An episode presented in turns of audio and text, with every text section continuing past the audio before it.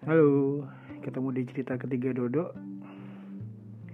Kali ini aku pengen ngobrolin tentang sebuah komitmen ya.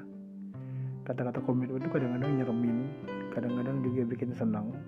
Tapi kalau buat aku pribadi, berkomitmen dengan seseorang lawan jenis, yaitu pasangan kita, untuk bisa ngejalanin semuanya, baik buruk, dalam hidup suka duka. Itu penting banget. Dulu pernah waktu masih stay di Batam tahun 2006 2007 kalau nggak salah.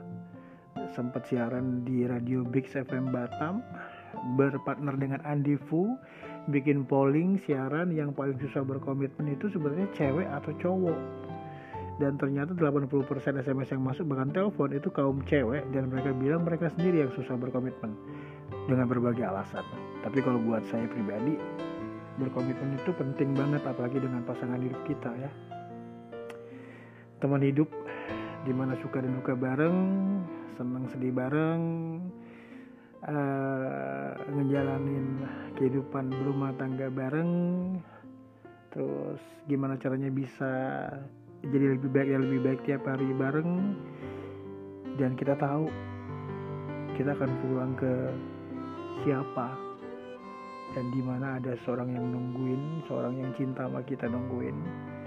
Dan akhirnya kita memutuskan untuk menua bersama dia.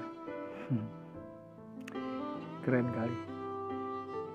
Buat yang sudah menemukan pasangannya seperti saya insya Allah bisa ngejagain dia baik-baik ya I love you.